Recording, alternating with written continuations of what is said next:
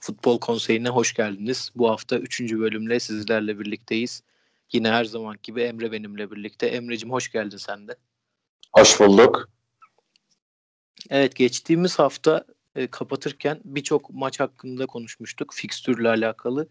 Hangi maçları izleyeceğimizi konuşurken oldukça heyecanlanmıştık ve geçtiğimiz hafta sonunda bizi yanıltmadı diye düşünüyorum. Birçok güzel maç izlemiş olduk. E, oldukça fazla hikayeye de tanıklık ettik. Fakat biz şu an e, podcast'i çekerken çok kısa bir süre önce Galatasaray Alanya Spor maçı sonuçlandı. Geçtiğimiz hafta da biraz bahsetmiştik. Galatasaray'ın yenilgisiyle muhtemelen ortalığın yangın yerine döneceğiyle alakalı. Şimdi neler oluyor tam olarak takip edemiyoruz ama bu maçla başlayacağız. Emre ben e, ilk yarıya yetişemedim ama ikinci yarıda gördüğüm Alanya çok kötü bir Alanya'ydı. E, ilk yarıda nasıldı? Bir de Galatasaray'ın e, neden bu kadar kötü bir kadroyla eskiye oranla saçma alakasız oyuncuların sahada olduğu bir kadroyla çıktığını merak ediyorum. Öyle başlayalım. Abi işin Alanya tarafından başlayalım istiyorsan. Tabii. Alanya tarafında benim dikkatimi çeken ilk şey Çağdaş Hoca merkezi çok kalabalık tutmaya çalıştı. Ee, ki bu maçta Efecan da yoktu. Bir önceki maçtan yanlış hatırla yok pardon. Milli arada şey sakatlandığı için oynayamadı. Ee, onun boşalttığı yeri aslında bir sağ açık koymayıp Babakar'ı oraya koyup işte arada Babakar hücuma forvetin yanına orayı ikilemeye gidiyor. Arada Bakasetas sağa açılıp oradan içeriye geçen haftalarda konuştuğumuz Ziye Hames var bir rolle sağdan topu alıp içeriye kesmeye çalıştı. Evet. Ee, işte Mubance'nin sürekli sol bekten işte benim dikkatimi çektiği kadarıyla false back usulü merkeze kaydığını gördüm. Onun yarattığı boşluğa da Salih'in gelip bu sefer sol içten oyun kurmaya çalıştığını gözlemledim. Ee, bu da neyi etkiledi Galatasaray'da? Galatasaray'da merkez mücadelecilik düzeyi çok düşüktü bu maçta. Yani Taylan yani 10 üzerinden 6-7 bazen 8 oynayabilen bir futbolcu. Mücadelesi değil yani onun öne çıkaran şey.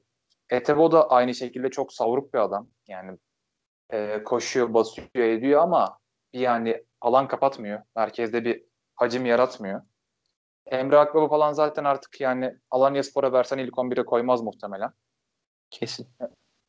Öyle olunca da haliyle Alanya Spor merkezde çok ciddi bir kalabalık yarattı. Başta fırsatlar da buldu. Yani değerlendiremedi. E sonra ne oldu işte? Yavaş yavaş Galatasaray akın etmeye başladı. Çok alakasız bir pozisyonda ki Galatasaray'ın bu sene yanlış hatırlamıyorsam üçüncü defa bir iç saha maçında rakibin mallığıyla kazandığı penaltı oldu. Yani bu açıdan da cidden şansları yerindeydi. Penaltı pozisyonunu görürsün belki daha sonra. Yani bu bence çok gereksiz elini açıyor havada. Bu sene 50 olan penaltılar da çok arttı. Yani sadece Galatasaray özelinde değil. Evet ya Penaltı... dünyada da öyle. Öyle. O penaltının sonucunda işte Galatasaray öne geçti. Hani ya tam Galatasaray artık iyi kötü skoru aldı. Bundan sonra da bırakmaz derken Fatih Öztürk sağ olsun. o frikikte aldığı pozisyonu gördün mü sen? Abi Twitter'da fotoğraf olarak gördüm. Yani normalde evet kaleci frikikte çok merkezde durmaz. Hani bir tarafı tercih eder. Diğer tarafı da baraj kapatıyor çünkü. Evet. Ee, çünkü ortada durduğu zaman bu sefer ters ayağa düşme ihtimali çok artıyor. Öyle olduğu için de yani bir tarafı tercih etti ama Babakar da yani gözünün önündekini görüp ya tam buraya sallayayım artık girerse girer mantığıyla vurdu herhalde. Ben şeye benzettim hatta golü biraz. Eren Derdiyok'un Lokomotiv Moskova'ya attığı bir frikik golü vardı. Aynen. Yine böyle kalecinin yanlış yerde durmasının sayesinde. Yani normalde Eren'den frikik golü beklemezsin yani. Evet evet. Yani o tarz bir gol oldu. Yani maçı ortak oldular ama yine çok böyle ivme Alanya Spor lehine değişmemişti. Ee, önde bastıkları yine merkezde kalabalık yarattıkları pozisyonda Salih bu sefer topu kaptı Etebo'dan. Derken Etebo kırmızıyı gördü orada. Kaleciyle karşı karşıya kalmasın diye. Amatörce bir hataydı yani klasik böyle çevre kontrolü iyi olmayan bir ön libero'nun sırtını kaleye şeye e, yüzünü rakip tarafa dönmeye çalışırken kaptırdığı toplar olur ya böyle. Evet. Tam dönerken rakip basar alır. Yine aynısı oldu. Ön libero değil ama Serdar'ın Van Persie'ye yaptığı penaltı geldi aklıma sen böyle anlatınca. Aynı pozisyon. Direkt aynı pozisyon. Peki Ee, ikinci yarıya biraz ben başlayıp sana öyle pas atayım abi. Aklımdakini sorayım. Öyle. Şimdi Galatasaray 10 kişiydi ben izlemeye başladığımda ve e, Babel'i santrfor atıp Belhanda'yı sahaya atmış. Ömer Bayram'ı sahaya atmış. E, sol kanatta Ömer, sağ kanatta Emre Kılınç'la oynuyordu. Ve e, geriden oyun kurarken de uzun topla Babel'e oynayıp onun indirdiği toplarla olgunlaştırmaya çalışıyordu hücumu. Savunurken de 30 metre gibi işte ölçmedim ama yani dar bir alanda 10 kişinin biriktiğini ve Alanyaspor'u oynatmamaya çalıştığını gördüm ki bence uzun bir süre başarılı gitti Galatasaray. Nerede ki o e, iptal olan golden sonra oyun biraz daha e, karambole döndü açıkçası iki takım adına da. Orada daha çok pozisyon vermeye başladı bence ve e, Babel'i ben çok beğeniyordum. En son Arda'yı attı sahaya 88 gibi ki uzatmayı da sayarsak 10 dakika falan oynandı o dakikadan sonra. Hiç anlamadığım bir değişiklikti ve e, karambolden Alanyaspor golü buldu. Aynısını Galatasaray'da bulabilirdi. Ama sana şunu sormak istiyorum. Şimdi hem bu değişiklik özelinde neyi yapmayı planladı hoca sen tahmin edebiliyor musun? Hem de Galatasaray'ın hiç güven veren oyuncusu yok sahada. Yani e, bu kilit anlarını maçın çözebilecek işte Arda sonradan oyuna giriyor ama o da tam oyuncu değil sanki. Böyle birisi yok ve bunun eksikliğini bence çok çekiyor. Sen ne dersin? Ee, Babel Arda değişikliğini soruyorsun değil mi? Hı hı.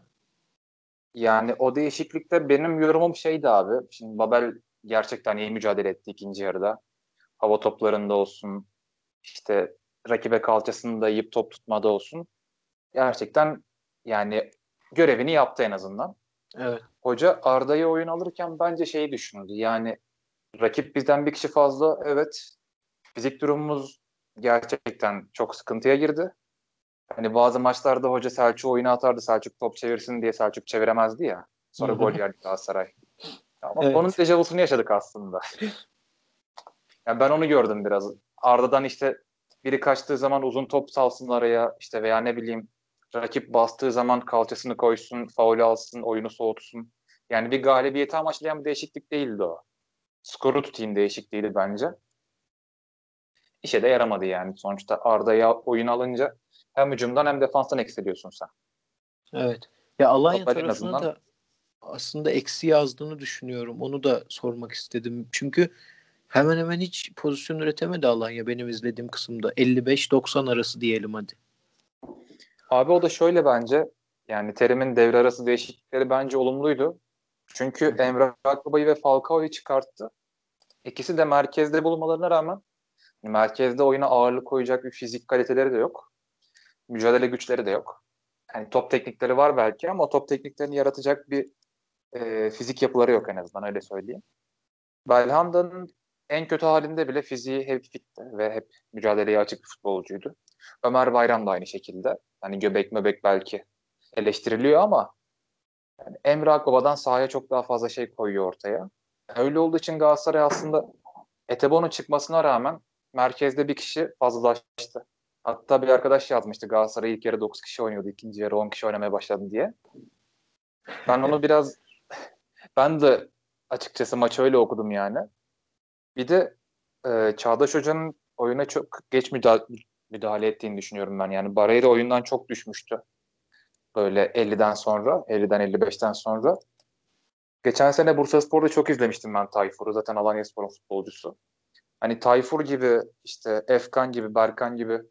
Hani rakip zaten eksik. Biz fazla kişi olduğumuzu iyice hissettirelim gidip gelen adamlarla diye düşündü Çağdaş Hoca bence. Çünkü hepsi bunların sürekli ileri geri koşan, e, özellikle Tayfur'u tanıdığım için söylüyorum. Tayfur Görev çok adamları. etkiliydi ya. Yani yani Tayfur'a sen gel sağ bekin kade- kademesine girdi. Girer. Hı hı. Git işte kaleciyle karşı karşıya kaldı. O koşuyu yaptı. Yapar. Öyle bir adam yani. Yani teknik kapasitesi sınırlı belki ama bu tarz böyle gittili geldili maçlarda çok iş yapıyor Tayfur. E bu maçta da en azından hani golden önceki korneri aldı veya ne bileyim sağ kanatta topu kolay kolay çıkartmadı ki Galatasaray'ın kadrodaki en iyi oyun kurucusu bence Sarakki'ydi kağıt üzerinde. Sarakki'ye oyun kurma imkanını en azından son dakikalarda vermedi yani. Evet ben e, son olarak şunu eklemek istiyorum. Galatasaray'ın bence fizik olarak orta sahada öyle düşünüldüğü gibi sezon başından beri konuşulduğu gibi bir eksiği yok fizik anlamında. Bu e, vücut koyma, sağlı diri durma anlamında işte yeri geldiğinde kullanabileceği oyuncuları var diyeyim. Etabo gibi, Ömer gibi. Ama e, bu yaratıcılığa ekstra adam atma konusunda ya da hücum anlamında bitiriciliğe katkı vermesi konusunda Emre Akbaba kullanılmaya çalışıldı bugün. İşte Taylan'ın e, bir iki hafta verdiği performans çok e, övüldü, fazla geldi Galatasaray'a. Onun bir sürekliliği olmayacağı aşikardı. Yani Emre Kılınç'ın yanına bu konuda birini daha atabilse Galatasaray yani zaman zaman Taylan'dan zaman zaman Belhanda'dan aldığını uzun süre alabilecek, e, düzenli olarak e, bunu verebilecek bir oyuncuya sahip olsa bence bambaşka şeyler konuşabilirdik bu sene. Ama şu anki tabloda özellikle şampiyonluk yarışı olarak ben çok uzak görüyorum yani, yani kendi takımım. Ya katılıyorum Peki. sana bir de e, hoca yani tam merkezde veya sen dediğin gibi sahada ekstra işler yapabilecek futbolcu sayısı gerçekten az ama hoca da kendi havuzunu biraz dar tutuyor bence. Yani Yunus'u Adana Demirspor'a yollaması, Ali Yavuz Kol'un kiralıktan sonra anda dönmesi, Kerem'in hiç kullanılmaması ki Kerem gerçekten bak e, başka herhangi bir Anadolu takımında olsa şimdiden lige damga vurmuştu bence. Çok çok özel bir futbolcu. Yani normalde bu kadar iddialı konuşmam ben bir futbolcu hakkında. Ama çocuk Erzincan gibi böyle rakımı yüksek, iklimi aşırı soğuk bir yerde ve üçüncülük gibi sürekli ayı boğanlarla mücadele ettiğim bir yerde kanat oynamasına rağmen 20 gol atıyorsa bir sezonda evet. sen bu adamı Süper Lig'in temposuna bir şekilde adapte edeceksin. Yani hele ki finansal fair play'den şundan bundan dem vuruyorsan senin Ozan Kabak'taki gibi böyle yeni seçenekler kazanmak lazım, zorundasın. Yani. Son olarak bunları söylemem, söyleyeceğim Galatasaray hakkında. Abi hocayı ben de çok haksız buluyorum. Umarım başka bir zaman daha detaylı konuşabiliriz. Yani kısaca şunu söyleyeyim. Bu olayın böyle Galatasaray yönetimini hem taraftar hem hoca kendisi sürekli kötülemeye çalışıyor ama o kadar basit değil yani öyle söyleyeyim. Hocaya dokunan çok tarafı var. En başta Abdurrahim Albayrak senin adamın yani her geldiğin yönetime sokuyorsun. E, sözün geçmeyecekse oradaki işleri değiştiremeyeceksin o zaman e, hocalık yapmayacaksın yani bu kulüpte. Çünkü hiçbir zaman iyi bir yönetim olmadığını biliyorsun Galatasaray'ın. Diye kısa tutayım. Başka zaman daha uzun görüşlerimi söylerim. Daha civcivli, daha e, hafta sonumuzu şenlendiren maçlara geçelim abi istersen. Olur. İlk konuşacağımız maç Rize Spor Ankara Gücü maçı. Kağıt üzerinde isim olarak iki takıma bakınca çok bir şey vaat etmeyen maç inanılmaz bir hale geldi. Kırmızı kartlar, 8 tane gol. Müthiş bir maç oldu. Sana şunu sormak istiyorum. Biz daha önceki programda kovulması muhtemel hocaları tartışırken Fuat Çapa ve Thomas'ın ismini ön plana çıkarmıştık. Bu iki hocanın maçıydı. E, ilk yarı ile ikinci yarı arasında çok başka gibi, siyahla beyaz gibi duruyordu. Sence Rize maçı nasıl çevirdi? Thomas'ın e, bu maç kredisini arttırmış mıdır? Ee, abi ikinci soruna cevap vereyim önce. Tabii. Ee, normal bir başkan ya da normal bir yönetim olsa kredisini artırmaması gerekiyordu bu maç sonunda. Çünkü gerçekten başlangıç kadrosu da yanlıştı. Yaptığı hamleler de çok doğru değildi hocanın. Ama İsmail şey Hasan Kartal'ın başkan olduğu bir kulüp muhtemelen yani çok da saha içiyle ilgilenmeyen, sonuçlara bakan bir adam. Öyle olduğu için bir süre daha devam edeceğini düşünüyorum ben Thomas'ın. Ee, işin Fuat Çapa tarafında da yani e, başlangıç kadrosu fena değildi bence. Maça başlarken de gerçekten e, bu takım bir şeyler izletir bize diye düşünmüştüm ben. E, dakika 15 gibi işte Ankara gücü ilk golü atmadan önce maça ayrıca güzellik katan bir olay yaşandı. Tam Rize, Rize Spor'un stadına yakışacak bir şekilde e, bu ana kamera bir anda kesildi. Yayından koptu. e, biz Ankara gücünün golünü canlı bir şekilde kale arkası kamerasından izledik. İşte bu ya. İşte süperlik bu. hem de Ankara gücünün ka- kale arkasından. Hani böyle ta Efes'in nikahında gol oluyor. Kaleye girdi mi girmedi mi böyle kafayı kaldırıp bakıyorum televizyonun başında ben. İkinci golü görmüşsündür zaten. Yani e, Gökhan Akkan topu uzaklaştırıyor, Menyak'a çarpıyor. Hı hı. Ve top bir anda kendi kalesine yönleniyor. Yani gerçekten bunu en son e, Galatasaray Ordu Spor maçında görmüştüm. Sen benden daha iyi hatırlarsın o maçı zaten. Aynen. Maalesef ki. Abi ondan sonra da Yani böyle sahada futbol namına tamam 8 gol oldu ama böyle futbol zekası namına diyeyim gerçekten çok az an yaşandı. Onlardan biri işte e, Rize Spor'un aşırı defansif orta sahalarından biri Abdullah Duran Fernando'ya yaptığı asist. Fernando'nun da geçen sene Sivas'ta bıraktığı yerden devam etmesi. Diğeri de zaten normalde bir 10 numara tekniğine sahip Thiago Pinto. Ankara gücünün sol beki.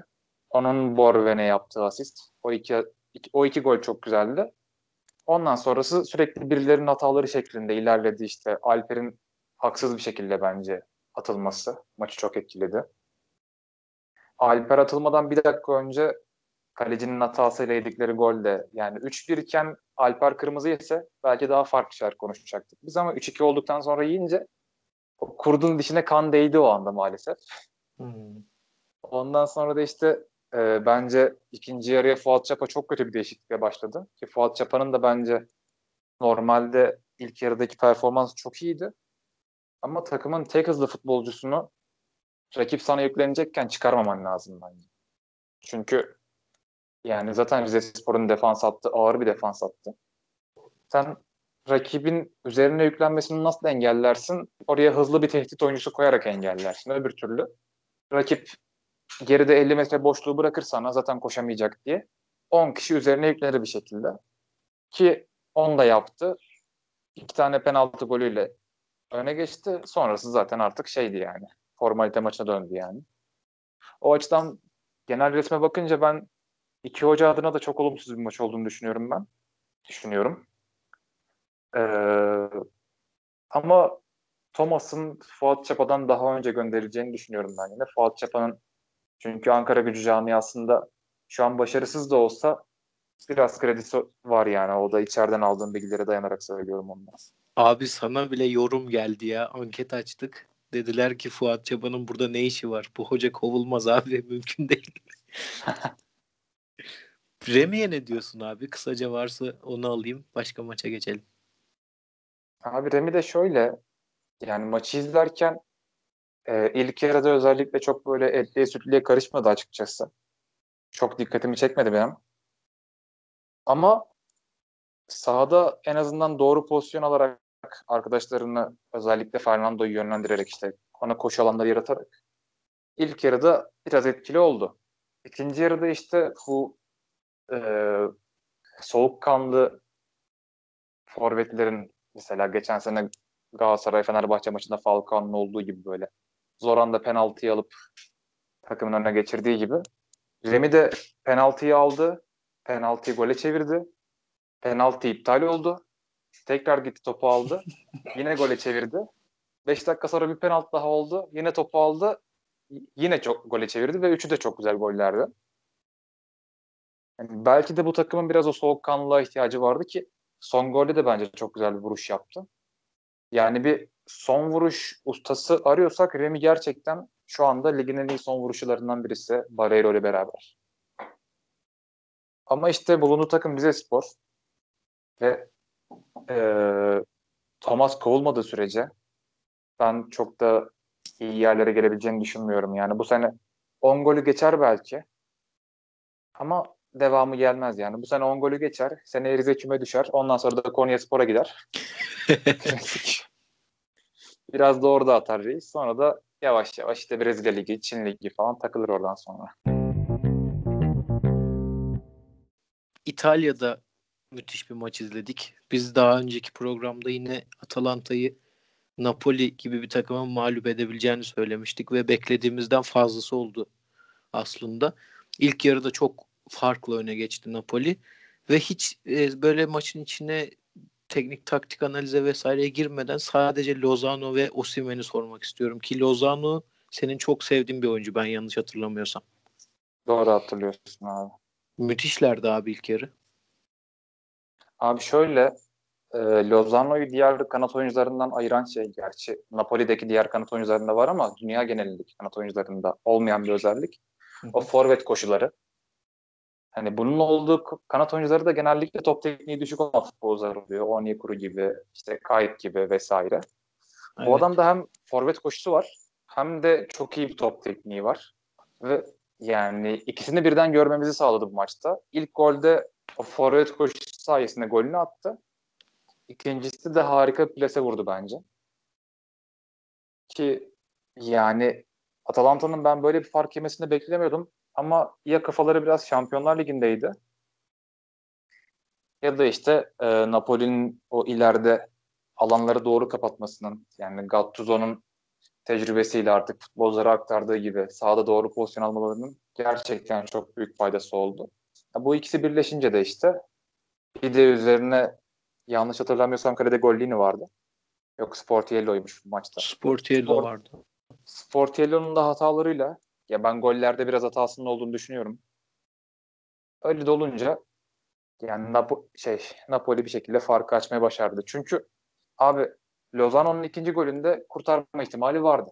Aynen. Politano'nun golünde o mesafeden yakın direğe yiyemezsin yani hakkın yok. Osimhen'in golü zaten yani Fatih Öztürk'yesi ona bile şey dersin yani lan hatalı golüydü dersin.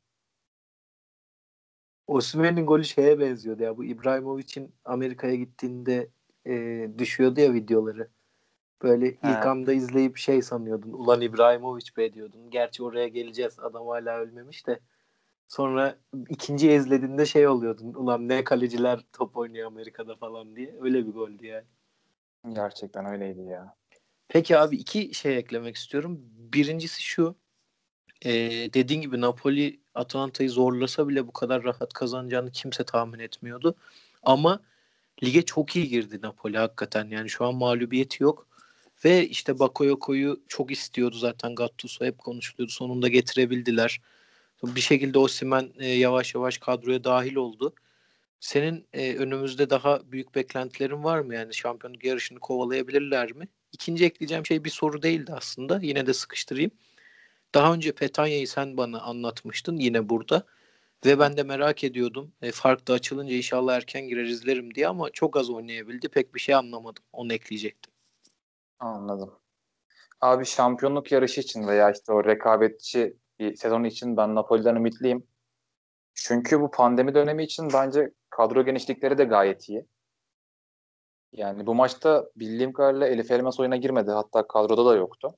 Evet. Ama Elif Elmas mesela bu takımın tam yani ideal futbolcularından birisi bence. Çünkü yani iki yönlü gitgeli çok yüksek bu adamın ve yani o Atalanta'nın işte patladığı noktada hücum presinde Elif Elmas da gerçekten çok iyi bir futbolcu.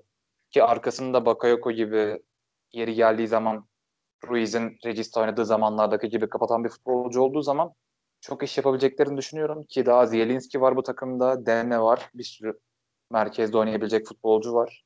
Her iki bekinin de yedeği çok iyi. Hem Malko'yu hem Gulam. Politano benim gözümde yedek bir kanat oyuncusu. Bu takımda ilk 11 oynayacak seviyede değil. Üstüne Insigne yoktu bu maçta. Yani Insigne Aynen. takımın en büyük yıldızı sonuçta. Tabii canım. O da olmayınca ona rağmen bu galibiyet aldılarsa ben Juventus'u zorlayabileceklerini düşünüyorum. Ama tabii işin ondan sonrası biraz da nasip oluyor. Çünkü Juventus'u geçmek çok çok zor. Son 9 yılda geçirmediler. Juventus'u son yıllarda geçen yok evet ama en son e, onlardan önce şampiyon olan takım Milan. Napoli'den sonra en iyi başlayan takımlardan birisi de onlar. Ve derbide Inter'i mağlup etmeyi başardılar deplasmanda. İlginçtir. E, yaşlı kurtları, süper yıldızları İbrahimovic bu maçı aldı, yıldızlaştı. Bu yaşında abi sence nasıl hala böyle oynuyor bu oyuncu ya? Ne görüyorsun İbrahimovic'te sahada? Yani hırsı azmi hiçbir şey kaybetmemiş tabii ama ya bu yeterliliği nasıl sağlıyor sence? Abi şöyle çok çok egoist bir adam. Yani egoist görünüyor demeyeceğim. Egoist bir adam. Ama e, şey özelliği de var. Öğrenmeye devam ediyor hala. Pozisyon evet. bilgisini hala geliştiriyor. Yani Hakan'dan aldığı pasta mesela normalde başka bir futbolcu olsa belki o an doğru durmaz veya offside'e düşer. Ama yani o zekasıyla hem offside'e düşmeyip hem de avantajlı bir pozisyonda topu alabiliyor. Üzerine gidiyor. Leao'nun koşusunu görüyor. Rakibin oraya yöneleceğini düşünüyor. Sola çekiyor. Penaltıyı alıyor. İkinci golde zaten arka direkte kendini unutturuyor. Bomboş pozisyonda golünü atıyor. Yani birincisi zaten o şeyi mücadele gücü ve artık hırsı diyeyim. İkincisi de kendisini geliştirmesi. Ee, Milan'ın da böyle bir karaktere ihtiyacı vardı. Çünkü Milan'da gerçekten şey gibiydi. Sen benden daha iyi izlemişsindir United'ı veya son zamanlarda işte Chelsea'yi, Tottenham'ı. Hep böyle e, normal kötü futbolcu değil ya. Bu adam iş yapar dediğim futbolcular.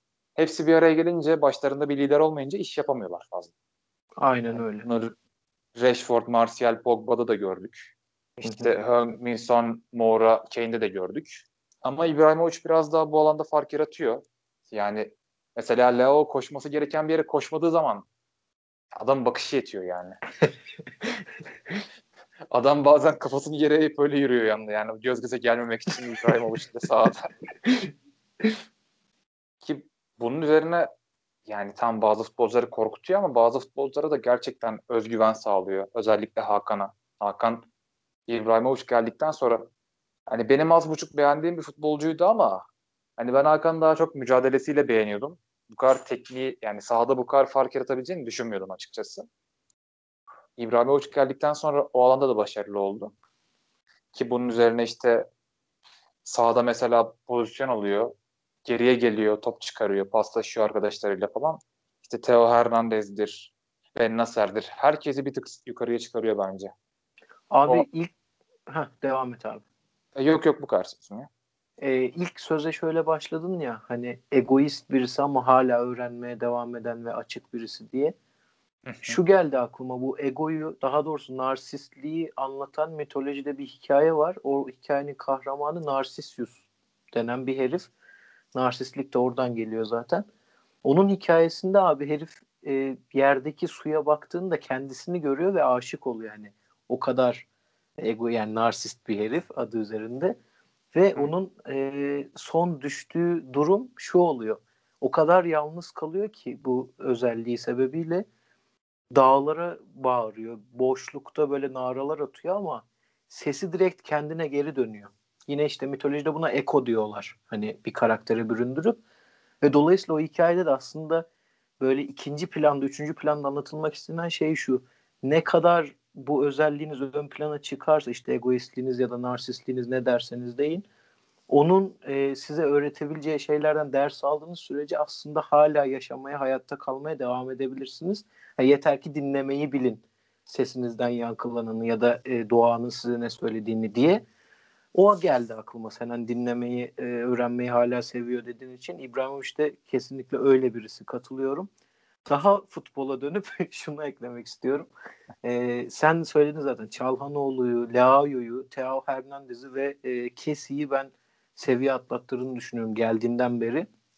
Ve e, aslında Napoli ile benzer bir durumda Milan'ın da kadro genişliği hiç fena değil. İşte çok büyük beklentiyle aldıkları Tonali hala duruyor. Castillejo gibi, Rebic gibi e, bu maçta oynamayan çok iyi oyuncuları var. Herhalde onlar da şampiyonluk yarışında o da olmaya devam ederler. Ya en azından ilk üçü zorlarlar bir şekilde. Evet var mı abi eklemek isteyeceğim buraya? Abi şöyle e, Inter için birkaç şey ekleyeceğim. Hı hı. Yani gerçekten elinde bu adamın her türlü malzeme var. Yani hücumcu bekse hücumcu bek, oyun kurucu stoperse oyun kurucu stoper. Skorer kanatsa skorer kanat. Mücadeleci orta sahaysa o, oyun kurucu orta sahaysa o da var. Pivot santrfor var, koşucu forvet var ve bu adam hiçbir şey yapamıyor. Gerçekten Conte hocamın böyle yerin dibine batırılma zamanı geldi ya. Çok şımardı. Abi bir Ancelotti ile izleyecektik şu Inter'i var ya. Aha gerçekten ya. Bu şeye aslında kırgınım tam bu sebepten bütün böyle saha içinde çok güzel şeyler veren hocaların bir anda Premier Lig'de toplaşmasına biraz gıcığım aslında. E ben senden daha gıcığım zaten o konuya ya izlemediğim için.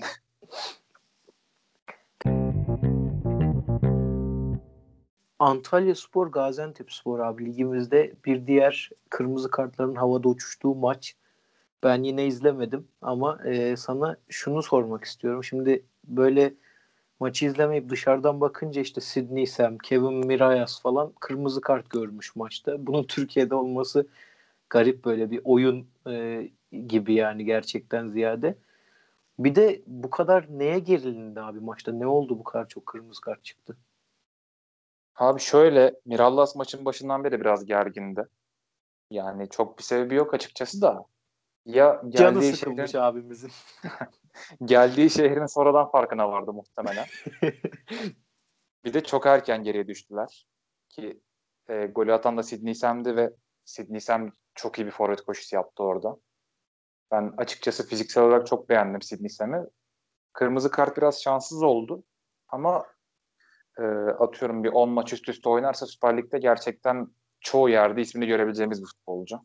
Belli bir yaşa gelmesine rağmen yani Süper Lig'de yaşın çok önemi yok zaten biliyorsun.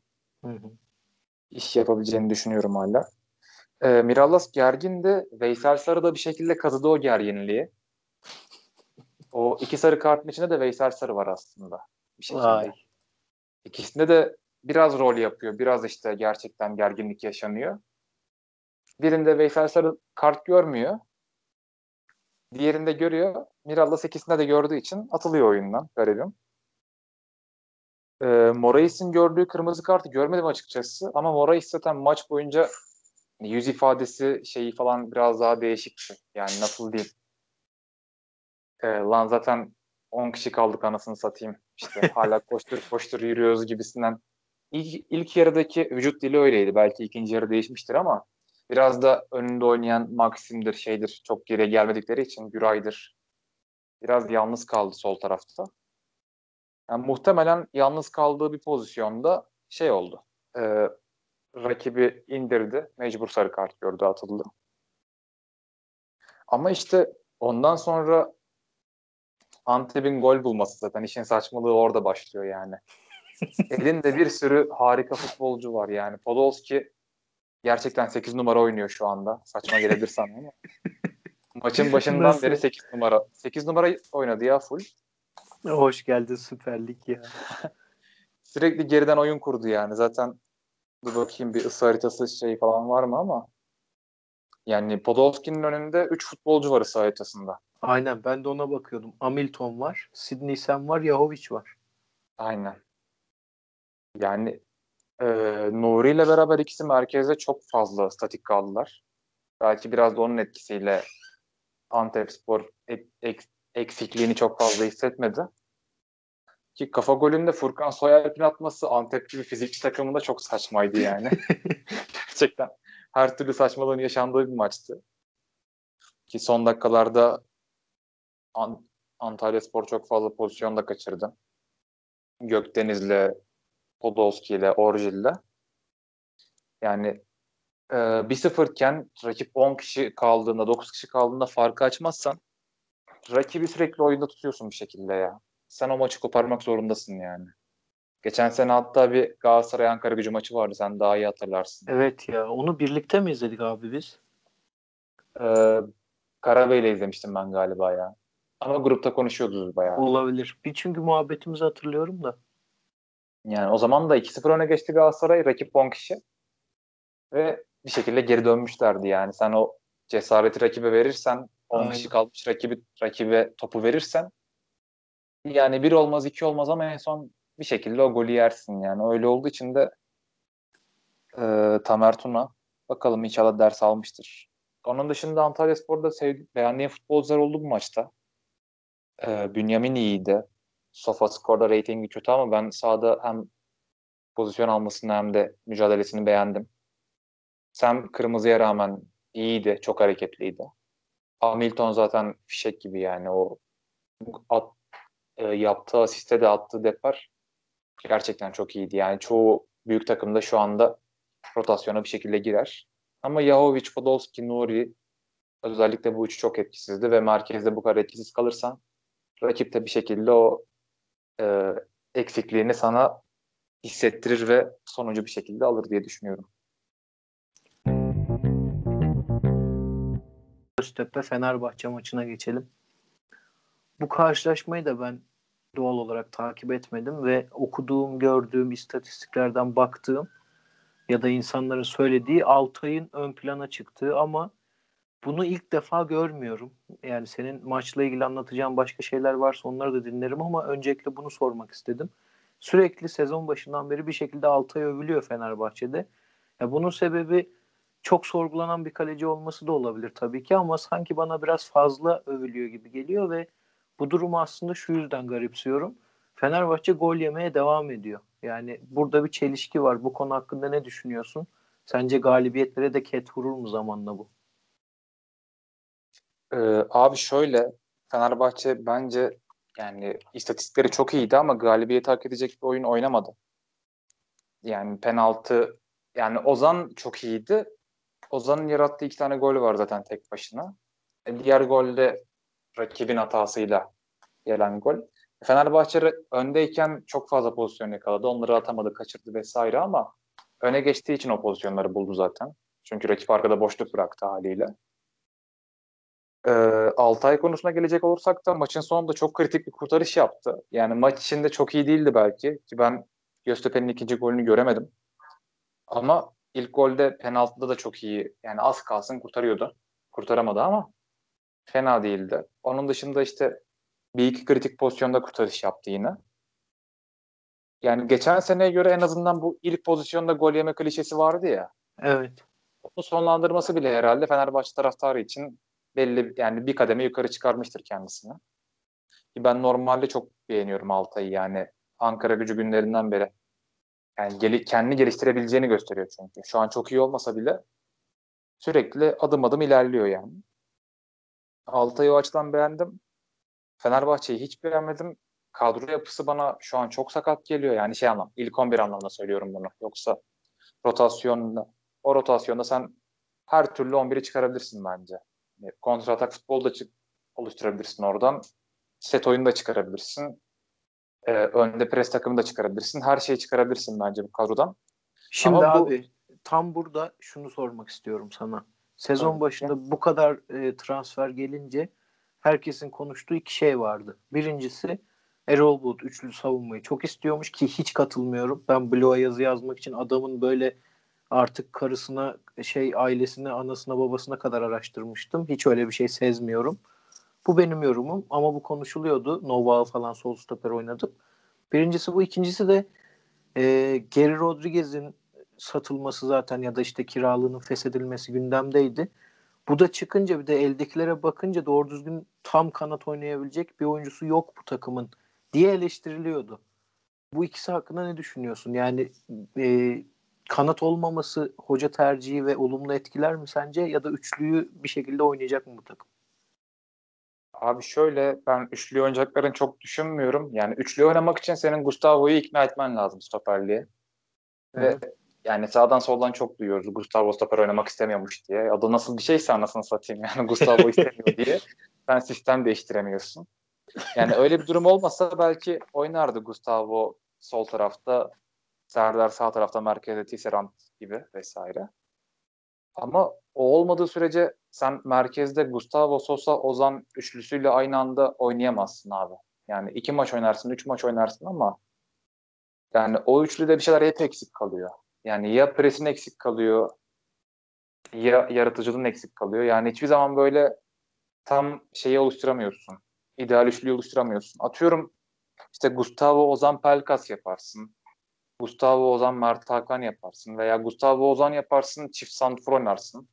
Hepsi var ama Gustavo Sosa'nın beraber oynayabilecek tek düzen Gustavo'nun stoperde olduğu düzen bence. Onun da çok oynanabileceğini düşünmüyorum yani. Erol Bulut'un o kadar taktisyen bir adam olduğunu düşünmüyorum. En azından şu aşamada. Ee, ikinci soru için de kanat rotasyonunda tek, eksik olan tek profil top taşıyan hızlı kanat oyuncusuydu. Ve bunu sağlayan tek adam da Geri Rodriguez'di.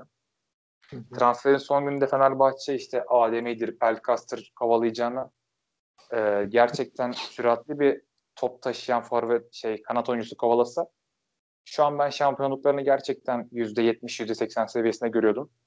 Ama şu aşamada ben şey görüyorum Fenerbahçe'den. Ee, bir maçta öne geçecek. Sonra haliyle geriye çekilecek. Ve geriye çekildiği anda yine ileride kendisine kontratak fırsatı yaratabilecek bir tane kanat oyuncusundan yoksun kalacak. Çünkü yani Tiam düzenli oynamıyor. Tiam'da o profil var. Belki Samat'ta da o profil var. Ama hiçbiri böyle e, Fuleli kanat oyuncusu dediğimiz o top taşıyan işte hem süratiyle hem driblingiyle fark yaratan futbolcu değil hiçbiri. Yani o açıdan bence bu sene Fenerbahçe'nin öne geçip puan kaybettiği çok maç izleyeceğiz biz. Geçen sene Trabzonspor aynısını yaşadı. Yine o Vakayeve'nin tekniğine rağmen bence yavaş olmasından dolayı o kontratak futbolunu bir türlü oturtamamışlardı. Bu sene aynısını Fenerbahçe'de göreceğiz ve yani şampiyonluğun en büyük favorisi olmasına rağmen çok puan kaybedeceklerini düşünüyorum ben açıkçası. Bir noktada sistemleri değişirse hem Fenerbahçe hem Erol Bulut beni çok fena yanıltabilir ama e, çok net bir eleştirim var bu sezon şu aşamada Fenerbahçe'ye dahil dair. Bu kadar çok transfer yapıp e, kağıt üzerinde sağlam rotasyonuyla sahadaki 11'iyle sağlam bir kadro kurup hakikaten şu dediğin noktayı eksik bırakmaları bu tarz yoğun geçen yaz transfer dönemini yoğun geçiren takımlarda beni aşırı sinirlendiriyor. Katılıyorum abi ya. Yani bir şey değil. Forvetsiz başlayan Galatasaray değil tabii ama. Eyvallah abi. İlk sorum Merseyside derbisiyle ilgili. Yani maçla ilgili öyle tarihe kazanacak veya sezonu etkileyecek çok fazla bir şey yaşanmadı. Yani saha içinde en azından. Ama Van Dijk sakatlandı. Ve uzun bir süre oyna oynamayacağı söyleniyor. Ee, bildiğim kadarıyla Alisson da yok şu anda. Hı hı. Ki Liverpool'un başarı hikayesinde hep işte bardağa dolan son damla Alisson'du, Van Dijk'ti. Onların sayesinde takım mükemmelleşti yorumları vardı. Evet. Şimdi ikisi birden olmayacak. Sence bu senenin kaderini nasıl etkileyecek bu durum? Abi benim Klopp'a dair en çok eleştirdiğim şeydi zaten. Daha önce de konuştuk seninle. Hem çok da yazdım, çizdim. Yani Jota ile Thiago'nun bile ben Leeds United maçında yenen 3 gole bağlı transferler olduğunu düşünüyorum. Çünkü Thiago'nun artık şeyini okuyorduk. 3'ün 5'in pazarlığıyla anlaşılamadığını falan okuyorduk. Jota zaten hiç hesapta yoktu. Bunlar geldi.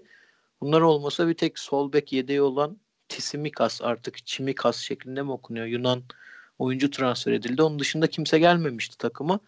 Dolayısıyla hiç anlamadığım bir şey. Yani Liverpool bu kadar kaliteli bir takım niye genişletmiyor kadrosunu diye çok eleştiriyordum. Ki bunun ceremesinde e, Alisson'la çekmeye başladılar. Sen dediğin gibi Van Dijk de gitti. Ya çok iddialı konuşmak istemiyorum ama ben çok geri atacağını düşünüyorum. Yani hele ki herhangi bir takım Everton'da olabilir, Manchester City'de olabilir, hatta belki Tottenham e, bile olabilir. Bir şekilde ritmini bulursa böyle 3 maçlar, 4 maçlar arka arkaya kazanmaya devam ederse ben Liverpool'un yarıştan erken kopacağını düşünüyorum. He sonrası ne olur? İlk dörtte kalırlar mı, kalmazlar mı? O biraz daha hem Alisson'un hem Van Dijk'in dönüşüne bir de ocağa bağlı bence. E, bunu söylememdeki temel sebep de bu maç içinde de oldu. Van sakatlandıktan sonra herkes ya birçok kişi Twitter'da da e, WhatsApp gruplarında da işte neden Fabinho'yu çekmiyor e, stopere? Çünkü Leeds United maçında fena oynamamıştı. Orada başlamıştı diye konuşuldu. Bence temel sebeplerinden bir tanesi sahada çok fazla oyuncunun rolünü değiştirmiş oluyorsun. Ha, yani maç içinde Van sakatlanıyor. Fabinho stopere geçecek. Yerine Wijnaldum girecek. Wijnaldum Fabinho'yu ikame edebilecek bir oyuncu değil. Thiago e, direkt merkez oynamak durumunda kalacak vesaire vesaire. Dolayısıyla bu tarz birden fazla e, rol değişikliğinin ben bu takımda e, pek olumlu yansıyacağını düşünmüyorum. Kaldı ki hücum hattından bir tek Mane'yi çektiğinizde bile çok zorlu e, maçlar yaşıyor Liverpool. Şimdi hem Van Dijk hem Alisson yokken ki Alisson bildiğim kadarıyla bir aya falan anca gelecek. Van Dijk'in sezonu kapattığı konuşuluyor çok eksik görüyorum. Bir ufak şeyi söyleyeyim. E, bu pozisyonda Pickford'a baya tepki çıktı. E, ses yükseldi. İşte İngiliz basında da gördüm ben. Hani sadece Türkiye timeline'ında değil işte men edilmeli futboldan artık ceza verilmeli şöyle olmalı falan. Abi gözünüzü seveyim yani tamam. Yani çok sert bir hareket. Kural gereği kart vesaire bir şey çıkmadı. Dolayısıyla ceza da çıkmayacak ama hani öyle sahada görmediğimiz bir şey değil. Kaldı ki e, pozisyonun nasıl geliştiğine bakarsak ikisinin de girişlerinde problem var. Hani denk gelse Van Dijk Pickford'un ağzını burnunu dağıtabilirdi yani öyle bir pozisyondu. Onu da değinmek istedim. Çok abartıldı. Abi öyle ya. Duygusallık bazen insana saçmalattırıyor bazı konularda. işte popülarite de öyle abi. Bir de şimdi yani Pickford'ın e, şeysi düşüşte. E, form grafiğiyle beraber insanların gözünde yeri. Van Dijk de tam aksine en top seviyede. Dolayısıyla öyle bir farklılık oldu orada. Yani bu Emre Akbaba'nın ayağının kırıldığı pozisyonda Samudio kırmızı kart görmüştü ya. Hı hı. Kimin popülistliği yüzünden. Yani Aynen. e, bunlar bekleniyor sahada ya. Böyle duygusal anlarda hakemin de duygusal bir şekilde karar vermesi bekleniyor ama bence gayet doğru karar ya. Oynasınlar. Devam yani. Aynen. Devam hocam. Diğer soruya geçiyorum. Abi şöyle Hı hı. timeline'da sürekli Tottenham övülüyor bir şekilde. İşte Kane şöyle on numaraya geçti. İşte son şöyle arkaya koşular yapıyor falan ki gerçekten o ikili çok iyi. Ama aynı şekilde Endombele övgüsü görüyorum. Region övgüsü görüyorum. Yeri geliyor işte Loris övgüsü görüyorum. Aurier'in rolü biraz daha oturdu deniyor. Vesaire vesaire. Abi sorun nerede? Bunlar niye maç kazanamıyor? Abi önce maçla alakalı bir anımı söylemek istiyorum. Şimdi ben tek başıma izliyordum maçı. West Ham maçını Tottenham'ın 3-0 önde olduğu sırada. Ee, 65 gibi falan abim geldi izlediğim odaya ve e, skoru görünce şey dedi. O herhalde aşırı iyi maç oluyor. Hani 3-0 o dakikalara yayılmış ve Tottenham'ın hükmettiği bir maç olarak yorumladı.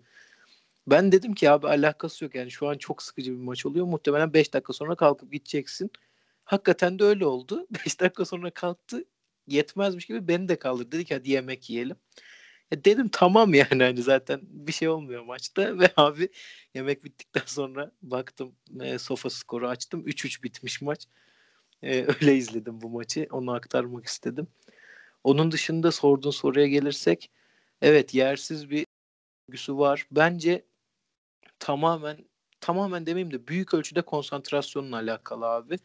Çünkü ya geçen sene de buna benzer problemler yaşıyordu Tottenham. İşte özellikle savunma hattında tam oturmamıştı. Bu sene de aynı şeyi devam ettiriyorlar savunma özelinde. Diğer tarafta da bence maç içinde kırılmalar çok fazla yaşanıyor. Bu çok iyi oynayan e, Son'la Kane de dahil hatta Endombele de dahil. Bir de bir tarafı çok eksik oynuyor Tottenham iyi oynadığı maçlarda bile. Yani işte Bale'ın orayı kapatması şimdi bekleniyor ki bence fizik olarak çok kötü değildi bu maç. E, sonradan izledim. Fena gözükmüyordu yani. E, en kısa sürede hazır olup 11 çıkacak diye düşünüyorum. Ama gerçekten çok yani kontak kapatıyor ya takım belli dakikalarda. Bir şeyler ters gitmeye başlıyor ve hiç tepki reaksiyon alamıyorlar.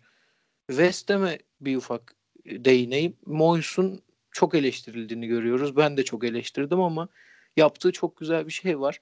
Bu maçta takımı tutamadı maçın içinde evet ama genel olarak tutmaya çalışıyor ve e, pozisyonu ya da golü sürekli duran toptan oluyor, arıyor. Bu konuda da çok başarılı oluyor. Gel yeniden geldiğinden beri West Ham'a.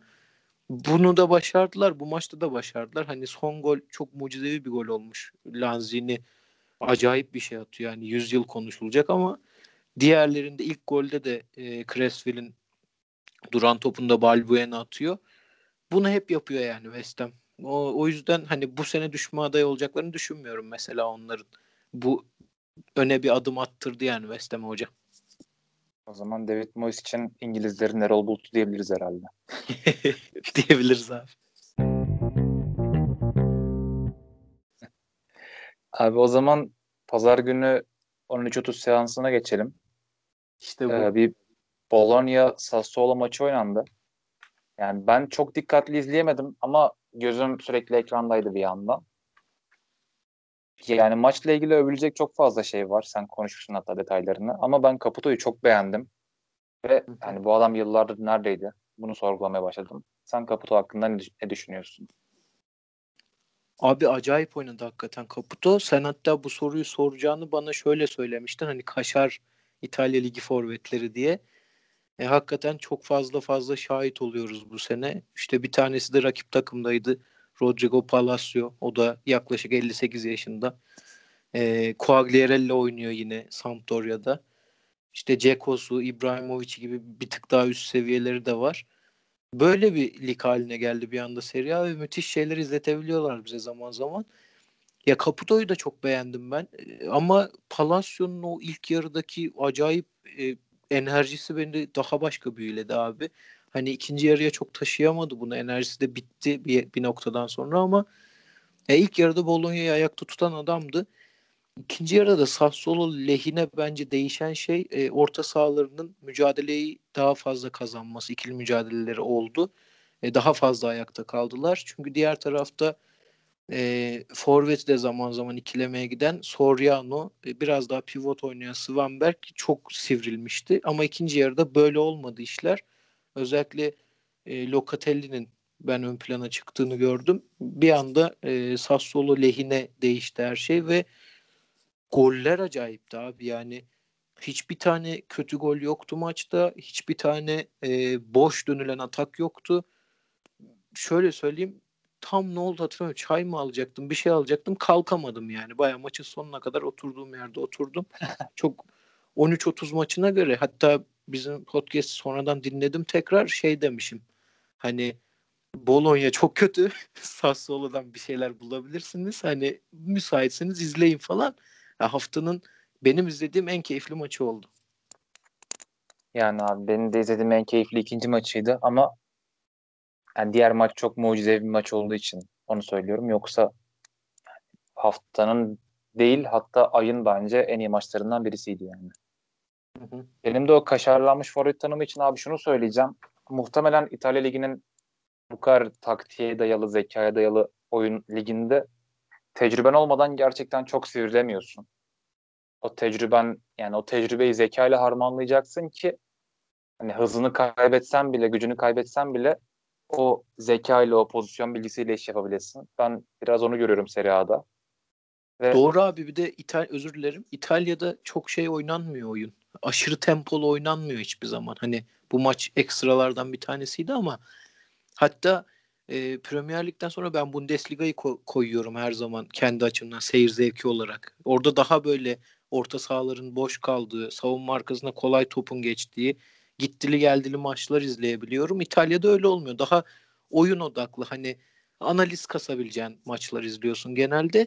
O açıdan da dediğin şey çok önemli. Bu forvetler topu ayağını hem çok iyi yakıştırıp hem de tecrübeleriyle birlikte hücumu şekillendirebiliyorlar. Doğru yerde doğru şutu çekip bir anda takımlarına e, gol katkısı da verebiliyorlar.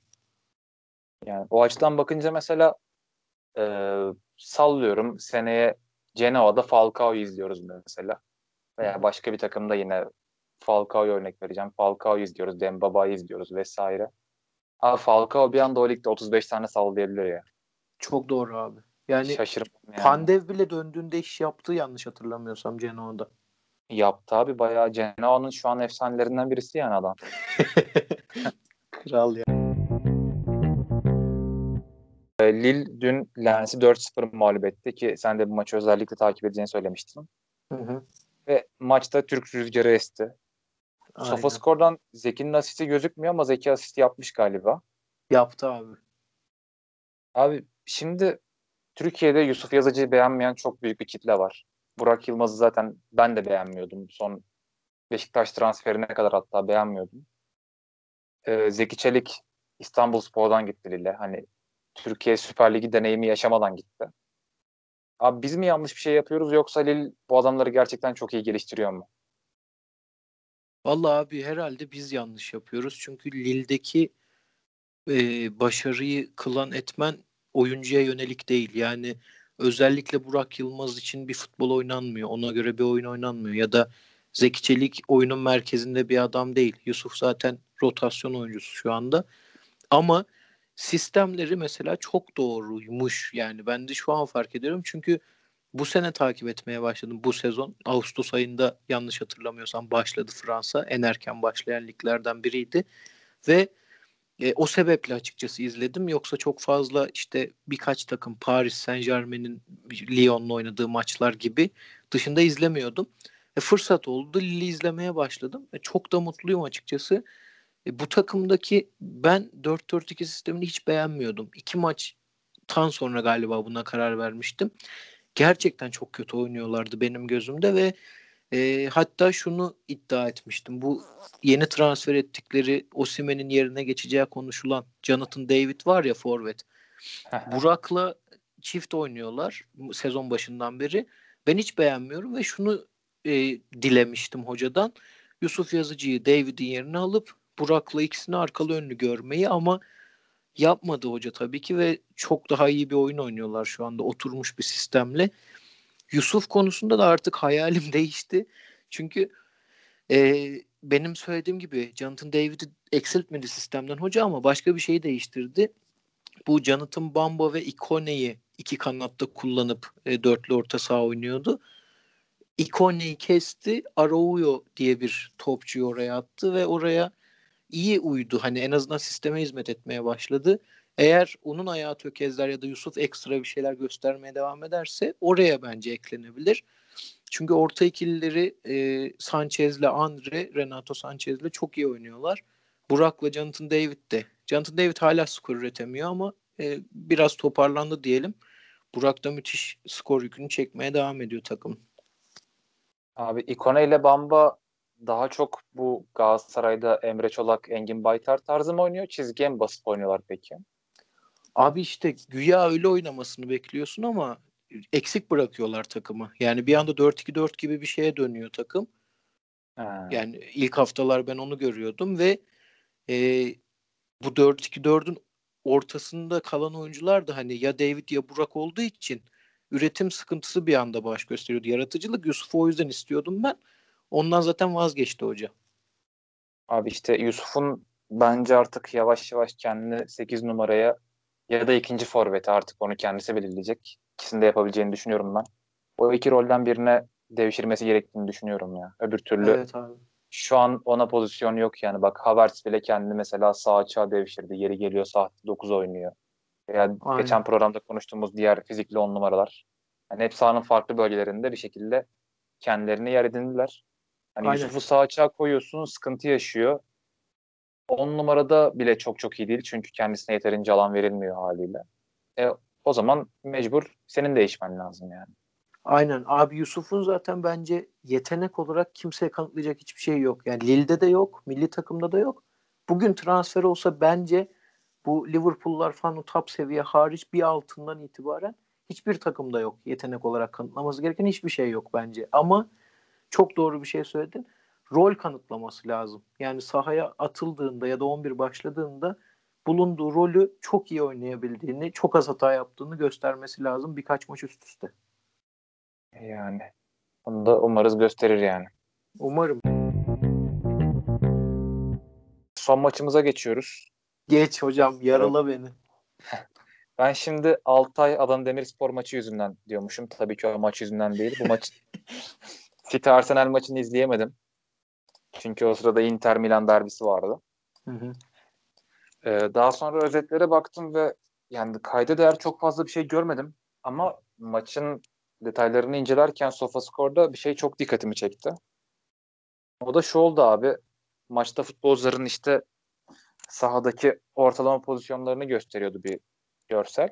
Hı hı. O görselde e, City'nin geri dörtlüsünden sonra defansa en yakın futbolcu Bernardo Silva, rakip kaleye en yakın futbolcu da Foden'dı. Yani normalde bakınca bu adam, bu iki adam bildiğim kadarıyla Rodri'nin önündeki iki sağ iç sol iç futbolcusu. Hı hı. Bu adamlar niye bu kadar farklı yerlerde oynuyorlar? Ben mi yanlış yorumladım takımı? Yani 4-3-3 şeklinde dizilmediler mi? Yoksa Pep yine e, saçma sapan şeyler mi deniyor? Abi ikinci söylediğin çünkü e, 11'ler açıklandığında hatta şöyle anlatayım. Emre Özcan'ı takip ediyordur birçok kişi Twitter'dan da. Onun bir ritüeli var ya e, yorumcu olduğu maçlarda aşağıya takımların 11'lerini diziliş şeklinde veriyor. Evet. Şimdi 11'ler açıklandığında doğal olarak hani adamın hiçbir hatası yok. E, Manchester City 4-3-3, Arsenal'ı da her zaman olduğu gibi 3-4-3 dizdi. İkisi de yanlış çıktı. Çok garip bir maç izledik ilk yarıda özellikle. City'ninki hele Arsenal'a sonra geliriz zaten orada çok konuşacak bir şey yok. Abi City çok garip bir şey oynadı. Şimdi maç sonu dizenler de şey gibi diziyor. 3-5-2 gibi diziyor da benim gördüğüm hani Fatih Terim'in tersten 3-5-2 lafı var ya abi. Aynı Aha. onun gibi bu da e, Pep Guardiola da bu maç tersten e, 4-3-3 oynadı. Yani 3-3-4 gördüm ben takımı öyle söyleyeyim. Nathan Ake, Ruben Diaz, Walker en gerideydi. Önlerinde Rodrigo e, ortada, Bernardo Silva sol içte, Cancelo sağ içte. İleride de e, Agüero, Sterling ortada ve bunların daha önünde kanatlarda Mahrez'le Foden vardı. E, Mahrez çok serbest bir rolde oynatıldı. Sürekli top, e, daha doğrusu yaratıcılık ondan beklendi. Agüero'ya da işte Sterling'e ya da Foden'a servis yapması biraz daha Harry Kane'in daha önce bahsettiğimiz rolüne e, uydurulması beklendi. Öyle bir oyun oynadılar. Bence hücum anlamında çok başarılı olamadı bu takım ama e, istediğini aldı. Zaten Arsenal'dan da hiç karşı bir şey gelmedi.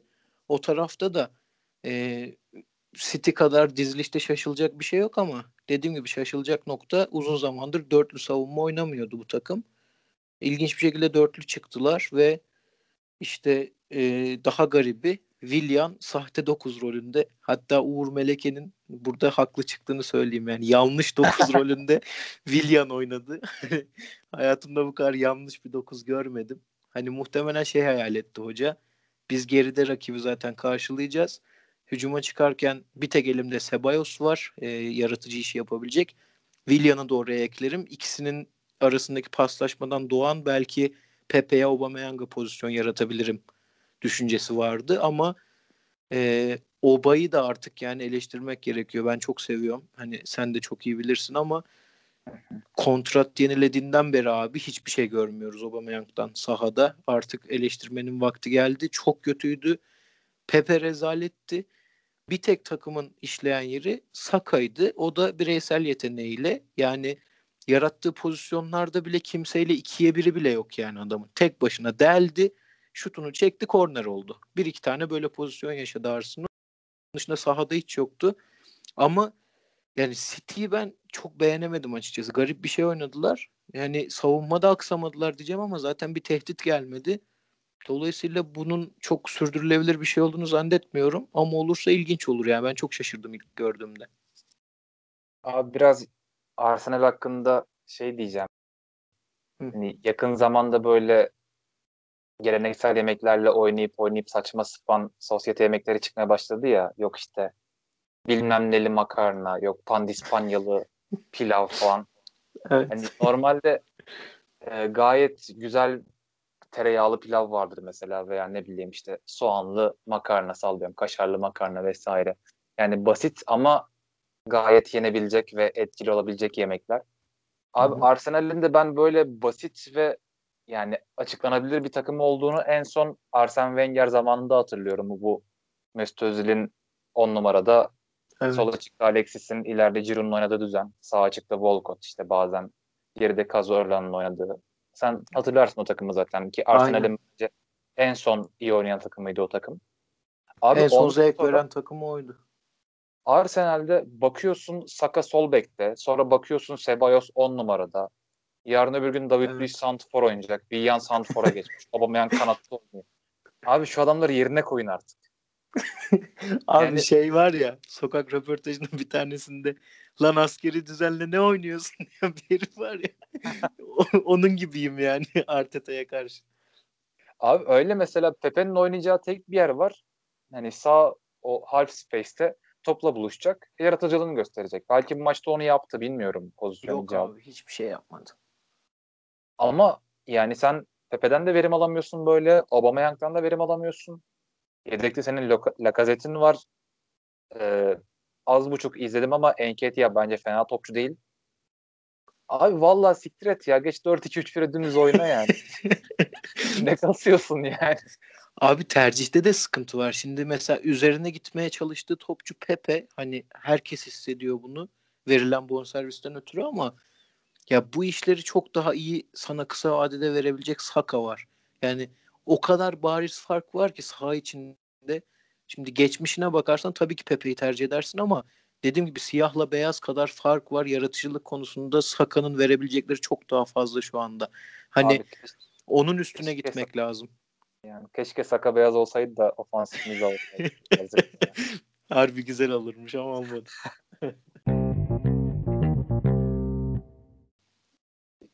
UEFA Şampiyonlar Ligi başlıyor. yarın.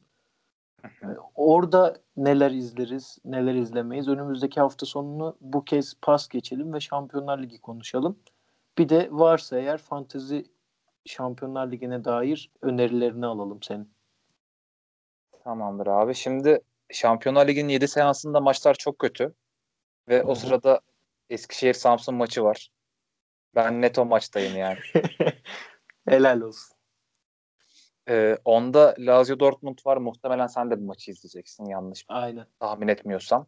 Kesin. Çünkü klasik futbol romantiği maçı yani. Mobile vs Haaland.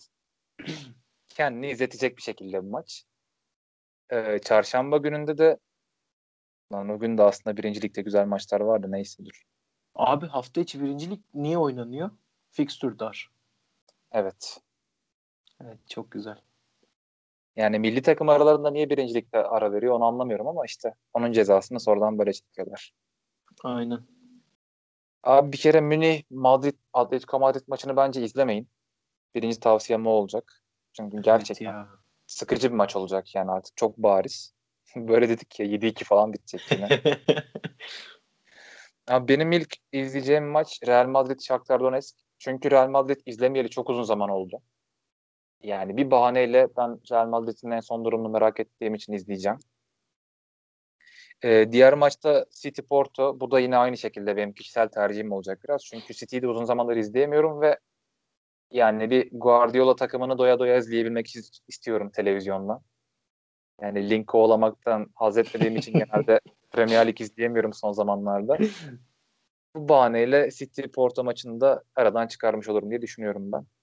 Senin maçlarını alalım. Ben o sırada sosyal ligle ilgili tavsiyelerimi hazırlayayım bir yandan. Şey, tamam şey, abi. Ilgili. Cumartesi ne cumartesi ya öf salı direkt ilk gün olunca cumartesiye gitti aklım. salı salı günü için doğru Lazio Dortmund bana daha yakın geliyor. Belki arada Paris United'a da bakarım. E, çarşamba pazar diyorum hala. Çarşamba Real Madrid konusunda da katılıyorum sana. Yani o dakika o saat boş olur muyum bilmiyorum ama olursam ben de Madrid'i merak ediyorum. Ondaki maçlar için ya ben çok sıkıldım. Senin tam aksine sürekli City Liverpool izlemekten. Aslında Conte'yi bu sene sinirli olmasam kesin o maçı izlerdim. Inter Gladbach maçını. Ama ben diyorum ki Olympiakos Marsilya izlerim. Olympiakos'un bu sene kadrosu hoşuma gidiyor çünkü. Hiç izlemedim ama e, transfer döneminde takip etmiştim. Onları merak ediyorum. Bir bakarım diye düşünüyorum o maça. Anladım abi. Şimdi fantezi önerisi veriyor musun? Fantezi önerisi vereceğim. Bir saniye şeye baktım. Gollini sakatlanmış da kaleye az önce gömdük ama muhtemelen Sportiello'ya ekleyeceğim. Neyse öbür seçeneklere bakarım ben. Abi şöyle takımda benim ee, tercih ettiğim futbolcular daha çok skora katkısı yüksek futbolcular. Yani skor katkısı bekleyeceğim futbolcular. Kamavinga hariç. Kamavinga'yı biraz bütçe sebebiyle aldım ben.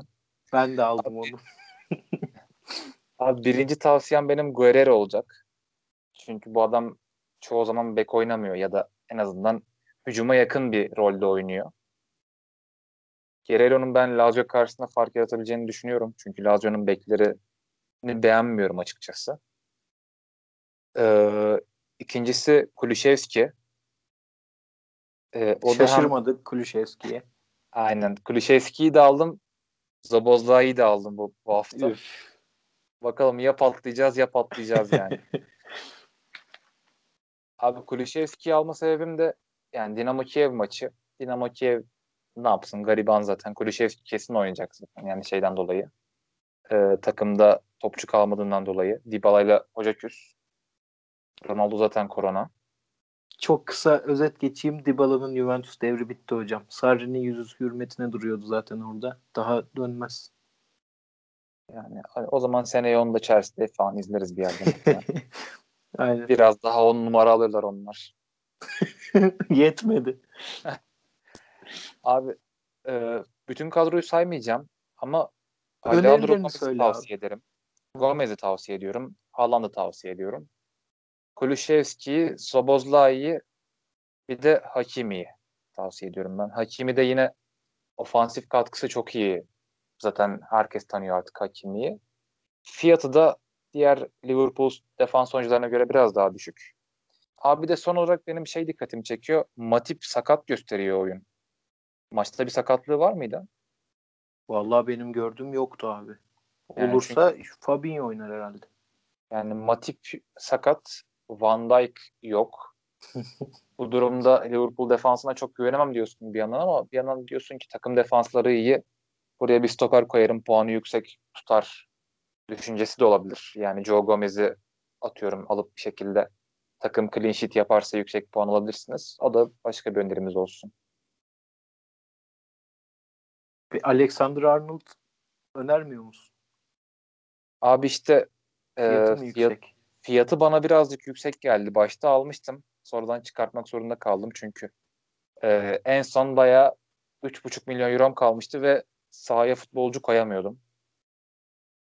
Öyle Ben olunca de da Fantazi Premier Lig'e bakarak önermiyorum. Sezon başından beri çok affedersiniz bok varmış gibi tutuyorum takımımda. 7,5 lira bir de FPL'de.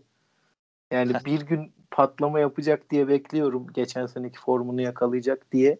O gün ben size haber veririm. Çünkü muhtemelen ilk benim haberim olacak. yani abi katılıyorum sana. Ya bir de e, gerçekten o skor katkısını beklediğimiz defans oyuncuları gel, biz kadrodan çıkarttığımızda yapıyor o katkıyı ya. Ben en çok bunu Hatebor'da gördüm geçen sene. Sene boyu kadrondaydı. Bir çıkardım Valencia'ya iki tane attı. O gün bugündür defans oyuncusundan sadece gol yemesini bekliyorum ben. Daha fazlasını değil yani.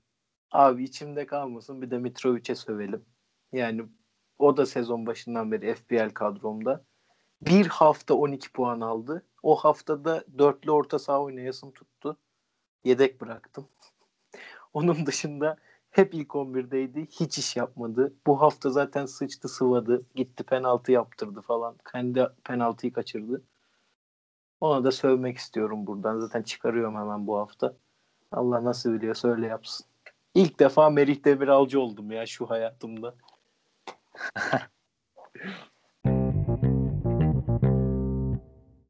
Peki abi kapatalım mı yavaş yavaş? Aa soru sormadık. Var mı aklında soru?